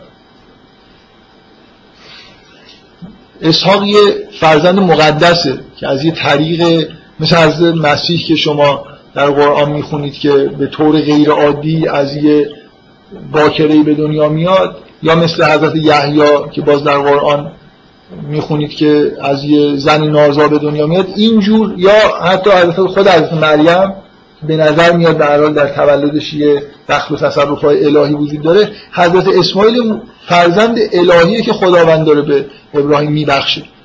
اصلا حضرت اسماعیل یه همچین شعنی نداره. حتی در قرآن خودتون. در تورات که هیچی. یعنی فرزند اصلی ابراهیم که انگار قرار بوده که بهش داده بشه اسحاقه نه اسماعیل که یه جور نتیجه نه حالا بگیم گناه نتیجه ناشکیبایی حضرت ابراهیم. بنابراین مسئله صرفا کنیززاده بودن رو نمی‌دونم زن آزاد و کنیز و این حرفا نیست. مسئله اینه که اون قداستی که در تولد حضرت اسحاق هست بنا به شهادت خود قرآن در اسماعیل نیست. و اینکه نسل ابراهیم نسل اصلی ابراهیم از اون شاخه در واقع ادامه پیدا می‌کنه دلیلش اینه که اونه که اون فرزندی که خداوند وعدش داده بود و قرار بود که ذریه مثلا زیادی ابراهیم پیدا بکنه که همه زمین رو پر کنن وعده هایی که به ابراهیم داده شده بود همچین چیزایی و در همینه که اسماعیل رو ابراهیم از خودش دور می‌کنه بعد از تولد اسحاق. حالا ممکنه شما بگید که چه می‌دونم داستانی که هست که نمی‌دونم مثلا اسماعیل اذیت می‌کنه نمی‌دونم ساره می‌خواد که اسماعیل اونجا نباشه هاجر رو دور می‌خواد بکنه و این حرفا. ولی شما می‌تونید این تعبیر رو بپذیرید که در واقع نکته اینه که بعد از اون فرزند واقعی به دنیا میاد حضرت ابراهیم به نوعی هاجر و اسماعیل از خودش دور می‌کنه و همونطوری که در قرآن آمده این فکت حداقل وجود داره که حضرت ابراهیم اسماعیل و هاجر رو می‌بره در یه بیابانی و همونجا رها می‌کنه و برمیگرده. این دیگه تو قرآن نوشته دیگه. و برمیگرده کجا؟ برمیگرده با همسر اولش و این فرزند مقدسی که خداوند بهش هدیه کرده زندگی می‌کنه. از این فرزند یعقوب به وجود میاد و از یعقوب دوازده سبت بنی اسرائیل که هرچند جمعیتشون زیادی ولی می‌بینید دنیا رو گرفتن. دیگه همه چیز اقتصاد و چه می‌دونم چه در هر حال یه جوری دنیا تحت کنترل اسباط دوازده کنه. این نکاتی بود که من میل داشتم در مورد حضرت ابراهیم و فرزندانش روش تاکید بکنم. یکی مسئله انزوای حضرت ابراهیم که منجر میشه به وجود اومدن یه زبان عبری که به شدت مرکزیت داره توی اعتقادات یهودی به دلیل اینکه خداوند با این زبان با بشر صحبت کرده. و نکته دیگه هم این که نسل واقعی حضرت ابراهیم نسلیه که در واقع از اسحاق به جا من باز از قرآن براتون می‌خوام یه چیزایی بگم. حالا که فعلا به قرآن معتقدید تا حالا بذارید ازش از این اعتقادات شما استفاده بکنم. اگر چون یه, یه چیزی که تو همین کلاس هم قبلا گفته شده از یا گفتن این که خب الان با توجه به اینکه در تورات نوشته که به ابراهیم وعده داده شد که سرزمین مقدس مثلا به تو و فرزندان تعلق خواهد داشت خب ممکنه اعراب ادعا بکنن که پس چی میگن این یهودی ها مثلا فلسطین مال ماست. خداوند ما داده. خداوند دهنه فرزندان ابراهیم داده. اعراب هم جز فرزندان ابراهیم هم. بنابراین اعراب مسلمانی هم که اونجا دارن زندگی می‌کنن چون جز فرزندان اسماعیل به نوعی حساب میشن مالک اون سرزمین هم همونطوری که یهودی ها هستن خب یهودی ها نمیپذیرن. معتقدن که اون وعده در واقع وعده ایه که به فقط به فقط فرزندان اسحاق تعلق می‌گیره اون سرزمین نه فرزندان اسماعیل. باز من یه فکت از قرآن می‌خوام در تایید این بیارم که شما در قرآن باز اون ماجرای ورود به سرزمین مقدس و امتناع بنی اسرائیل رو که می‌بینید فرزندان اسماعیل اونجا نیستن که قرار وارد بشن. یعنی کل ماجرایی که در قرآن در تورات نقل شده و در قرآن هم هست حالا با اختصار اینی که همون بنی اسرائیل که قرار برن اون سرزمین رو بگیرن. نمیرن چهل سال در بیابان میمونن دوباره میرن می‌گیرن. قرار نیست که پسر اموهای خودشون از عربستان دعوت بکنن که شما ما اینجا رو گرفتیم.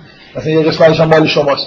و طبق مشخصا همونطوری که در قرآن باز اشاره بهش هست نه با جزئیات در تورات خیلی با جزئیات اومده اینه که این سرزمین بین اسبات بنی اسرائیل تقسیم میشه. در قرآن اشاره به این هست که اونجایی که از حجر اینا به اصطلاح چشمه میجوشه اینکه هر سبتی مثلا آب خودشو این یه جور اشاره به تقسیم کردن عراضی و مثلا آب و سرزمین بین اسبات بنی اسرائیل. قسمت سیزدهمی برای فرزندان اسماعیل باقی نذاشتن. مثلا یه احکامی هم می‌تونست بیاد که یه قسمت سرزمین هم خالی بذارید بعدا قرار مثلا پسر عموهای شما بیان اینجا. بنابراین شما می‌تونید استدلال بکنید که از روی خود قرآن که همین اسبات دوازدهگانه ای که از یعقوب در واقع به وجود اومدن اینو مالک این سرزمین هستن بنا به وعده ای که خداوند به ابراهیم داده بود. و خب دیگه کم کم دارید قانع میشید بذارید من اگه ایشون اجازه بده یه قسمت های مهمتری هم برسم که شما دیگه تو همین جلسه حداقل به شک بیافتید بعدا تو دو سه جلسه آینده دیگه کاملا. حیف که تو مسیحی شدن خیلی راحت بود. از اون, از اون موقعیت استفاده نکردید کافی بود سرتون رو بکنید زیر آب. ولی یهودی شدن حالا متاسفانه سخت دیگه حالا تاثیر خودتون. خب بذاریم مذاکرات ببینیم به کجا می‌رسه. انگار اینجا به طور کلی مشکل وجود داره تا ساعت ساعت هشت بعد. همه شما این داستان رو تو قرآن خوندید که چطور میشه که اسبات بنی اسرائیل منتقل میشن از کنعان و همراه با یوسف و ماجرای گم شدن یوسف میرن توی مصر رو تا اینکه اونجا به بردگی گرفته میشن و نهایتا از بین بنی اسرائیل یه انسان مثلا خاصی به اسم موسا متولد میشه. در مورد شرح تولدش تو قرآن احتمالا می‌دونید که به آب انداخته میشه و اصلا اسم موسی از همین به آب انداخته شدن در واقع میاد و فرعون اینو می‌گیره. همسر فرعون بزرگش می‌کنن تا میره و دوباره برمیگرده که قوم بنی اسرائیل نجات میده ماجرای اصلی در واقع این مقدمات مقدمات تا انتقال بنی اسرائیل به مصر در سفر پیدایش. یعنی از حضرت آدم تا به بر انتقال بنی اسرائیل به مصر رو شما توی فصل اول کتاب مقدس می‌تونید بخونید که چجوری این اتفاق افتاد. برای مختصر اون جایش که مهم بود بهتون گفتم. چی شد مذاکرات؟ یه رو باشه اشکال حالا اصل ماجرا در واقع اصل ماجرای قوم یهود و برگزیده شدن قوم یهود از اینجا شروع میشه که خداوند حضرت موسی رو برای نجات قوم یهود از بردگی در زیر دست فرعون معمور می‌کنه که برو و اینها رو از اونجا نجات بده. در اینکه شک ندارید. معمولیت حضرت موسی دعوت کردن فرعون و مصریا به راه خدا نیست. نجات بنی اسرائیل. از اولی که وحی میشه میگه برو و این بندگان من مثلا از اونجا خارج بنابراین از موسی میاد که بنی اسرائیل از اونجا نجات بده و ماجرای اتفاق میفته معجزاتی که از موسی میاره بلاهایی که سر فرعون میاد تا اینکه خلاصه احتمالا همتون می‌دونید که حضرت موسی اینا رو شبانه حرکت میده. از دریای نیل به طور معجزه‌آسایی رد میشن. فرعونیان اونجا در واقع غرق میشن و قوم بنی اسرائیل از چنگال بزرگترین قدرت امپریالیستی زمان خودش نجات پیدا می‌کنه. و میرن که حرکت بکنن به سمت تور سینا به کوه سینا و از اونجا به سمت بعدا عرض مقدسی که قرار درش مستقر بشه. حالا همه ماجرا اینجاست. در این خداوند پیغمبر بزرگی رو فرستاده این قوم رو حرکت داده و با قوم بنی اسرائیل در وعده ملاقاتی در پای کوه سینا وجود داره. حالا در قرآن گفته میشه کوه تور. همه این چیزا شما اصولش در قرآن هست. اینجوری نیست که. حالا ممکنه بعضی جزئیات جور دیگه اومده باشه یا اشاره نشده باشه یا چیزهایی در قرآن باشه که در تورات نیست. ما موردهای اینجوری هم داریم که بعضی از چیزهایی که در قرآن اومده عینا توی تورات نیومده. بفهم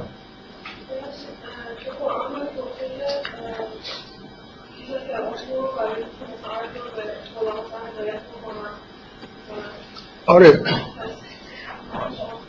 آره ولی ولی واقعا پیغمبر رو چیکار می‌کردن؟ پیغمبر رو پیش پادشاه می‌رفتن. من قرآن واقعا همراه نیست ولی پیش فرعون میره میگه که میگه درخواست موسی چیه؟ درسته که با فرعون حرف از خداوند می‌زنه ولی آره ولی کاری که در واقع از موسی از فرعون می‌خواد چیه؟ میگه که اجازه بده من این بنی اسرائیل با خودم ببرم. اینجوریه دیگه. یعنی این شکلی نیست که چون بقیه من نمی‌خوام بگم خب به حضرت موسی به هر کسی برسه هر در مورد خدا ممکنه حرف مخصوصا اینکه میره پیش فرعون خودش رو باید معرفی بکنه که فرستاده خداست. بنابراین بحث پیش میاد که تو فرستاده کی هستی؟ کدوم خدا؟ فرعون ازش می‌پرسه که خدای تو کیه؟ و اون چیزایی که احتمالا تو قرآن. ولی چیزی که از از از موسی از فرعون می‌خواد چیه؟ اینکه اجازه بده من بنی اسرائیل با خودم ببرم. و چیزی که فرعون در واقع بهش اجازه نمیده همینه. دعوا هم اصلا همینه. نهایتا فرعون تسلیم میشه. مثلا وقتی نخست ها میمیرن این بلا میاد ادعای موسی چیه که اجازه بده من اینا رو ببرم؟ دیگه این برده های شما رو ببرم. از موسی نمیره با به از با فرعون حرفی که دارم می‌زنم با بقیه پیغمبر و فرق داره نمیره تبلیغ توحید بکنه در مصر. اومده مستقیم رفته پیش فرعون داره باش حرف می‌زنه و کاملا مشخصه که هدفش بردن بنی اسرائیل. در این حال جواب فرعون میده. خداوند به موسی بله میگه که برو مثلا قول لین باش نرم صحبت کن و بهش بگو که آیا می‌خوای مثلا پاک بشی و الاخر ولی کلا دعوا سر بردن و نبردن بنی اسرائیل همونطوری که در قرآن داره نقل میشه. خب بنی اسرائیل همراه با موسی میرن در پای کوه تور و لحظه تاریخی به اصطلاح یه لحظه تاریخی در جهان وجود داره که شاید من نشمردم ولی بیشتر از هر صحنه در قرآن تکرار میشه. وقتی یه چیزی خیلی خیلی بهش اشاره میشه و تکرار میشه یعنی این خیلی مهمه. اون لحظه ای که خداوند با موسی مستقیما حرف می‌زنه که در تورات هست در قرآن هم مشابهش اومده خیلی شبیه از آتشی هست مثلا یه اونطوری که در قرآن در تورات میاد یه بوته شعله‌وری هست که خداوند در قرآن مثلا میگه که انی انا الله و در تورات هم اینجوریه که من خدا خودش رو معرفی می‌کنه مستقیما خداوند بدون واسطه با حضرت موسی صحبت می‌کنه و در قرآن اشاره به این هست که در فضایل پیغمبر میگه بعضی ها رو بعضی ها فضیلت دادیم. یه جایی در بین این دو سه باری که این آیه تو قرآن میاد در یه جا گفته میشه که خداوند با بعضی ها صحبت کرد تکلم کرد. ویژگی از موسی که خداوند مستقیما باش حرف شما احتمالا خیلی وقتا شاید به ذهنتون رسیده که خداوند چرا خودش رو آشکار نمی‌کنه. در یه سوالی حالا حداقل کودکان و نوجوانان اینو می‌پرسن که چرا مثلا خداوند ظاهر نمیشه؟ یه جوری همه مردم ببینن مثلا خداوند و ایمان پیدا بکنن چرا خدا در خفاست در پس مثلا یه پرده ای سوال خوبیه دیگه ها من یه بار فکر نمی‌دونم به چه مناسبتی یه چیزی شاید موقعی که در مورد سوره روم صحبت می‌کردم یه اشاره به این موضوع کردم. ولی نکته اینه که خداوند می‌تونه خودش آشکار بکنه نمی‌تونه و نمی‌کنه. آیا خب یه جواب اینه که خداوند آشکاره مردم نمی‌بینن و قراره که مردم به جایی برسن که ببینن. اینکه من چشم خودم رو ببندم و خدا رو نبینم بگم که خدا مثلا چرا نمیاد چشم منو باز کنه که من ببینم خب چشم رو باز کن ببین. تو چرا طوری زندگی کردی که مثلا قوای شناختی چرا یه اختلالایی شده که چیزی به این واضحی رو نمی‌بینی؟ همه اونایی که به یه جایی می‌رسن که خداوند رو به وضوح می‌بینن خب احساسشون نسبت دیگران اینه که اون چیز خیلی واضحیه. شما اشکالی دارید که نمی‌بینید. اما آیا واقعا محض آزمایش خداوند نمی‌تونست. شما ممکنه بگید که حالا باشه مردم کورن بد زندگی می‌کنن. حالا خداوند یه لطفی بکنه و خودش رو آشکار بکنه بر مردم. تا ببینیم مثلا چی میشه. ممکنه یکی بگه این کار خوبی نیست ممکنه بگه کار خوبیه تاثیر خوبی می‌ذاره تاثیر بدی می‌ذاره. همه همه ماجرا اینه که خداوند یه بار این کارو کرده. خداوند یه قومی رو از فرزندان ابراهیم انتخاب کرد و یک بار در طول تاریخ خداوند در بشر نه بر پیامبران نه بر آدمایی که از نظر معنوی به جایی رسیدن. در آدمای معمولی که مثل خود ماها هستن ظاهر شد. تا اون جایی که می‌شد ظاهر بشه ظاهر شدن خداوند یعنی چی؟ به هر حال یعنی یه طوری که اینها در مقابل خداوند قرار گرفتن. و انگار مثلا صدای خداوند رو شنیدن. خداوند با تکلم کرد با یه قومی که چندان از نظر معنوی هم اوضاع درستی نداشتن ولی انتخاب شده بودن برای همین کار.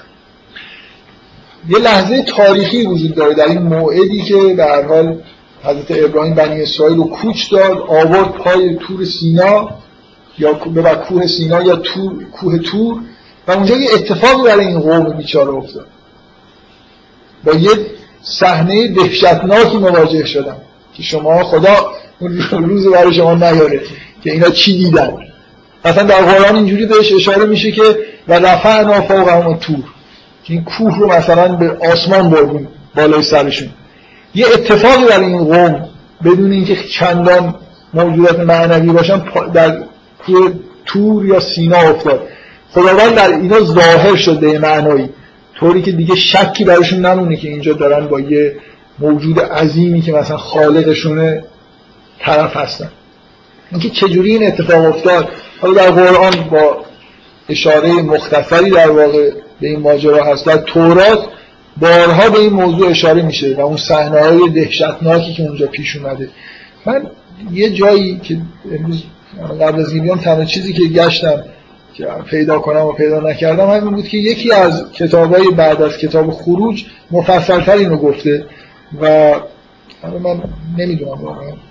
من این چیزی که توی خروج هست رو براتون بخونم که اینا طبقه به اصطلاح.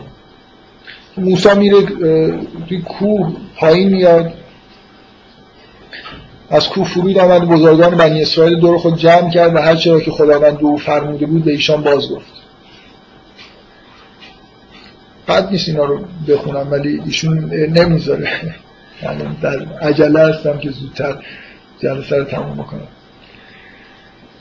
همه قوم یک صدا جواب دادن. هر چه خداوند از ما خواسته است انجام می‌دهیم اینا بعد از اینکه از دست فرعون با اون معجزات رها شدن بعد از اینکه از این چیز گذشتن از رودخانه از رود نیل گذشتن خب به هر حال هوای دیدن معجزه و اینا دارن ولی اینجا اتفاق ماورای این چیزا ماورای دیدن معجزه داره براشون میافته. یه جوری دارن با خداوند مواجه میشن. گفتن که ما انجام موسی پاسخ قوم را به خداوند عرض کرد. فعلا رابطه بین قوم و خداوند با واسطه موسی. خداوند به موسی فرمود من در ابر غلیظی نزد تو میآیم. تا هنگامی که با تو گفتگو می‌کنم قوم به گوش خود صدای منو بشنود. و از این پس گفتار تو رو باور کنم. اینجا حرف از اینه که مکالمه خداوند با موسی رو قوم بنی اسرائیل دارن میشنون.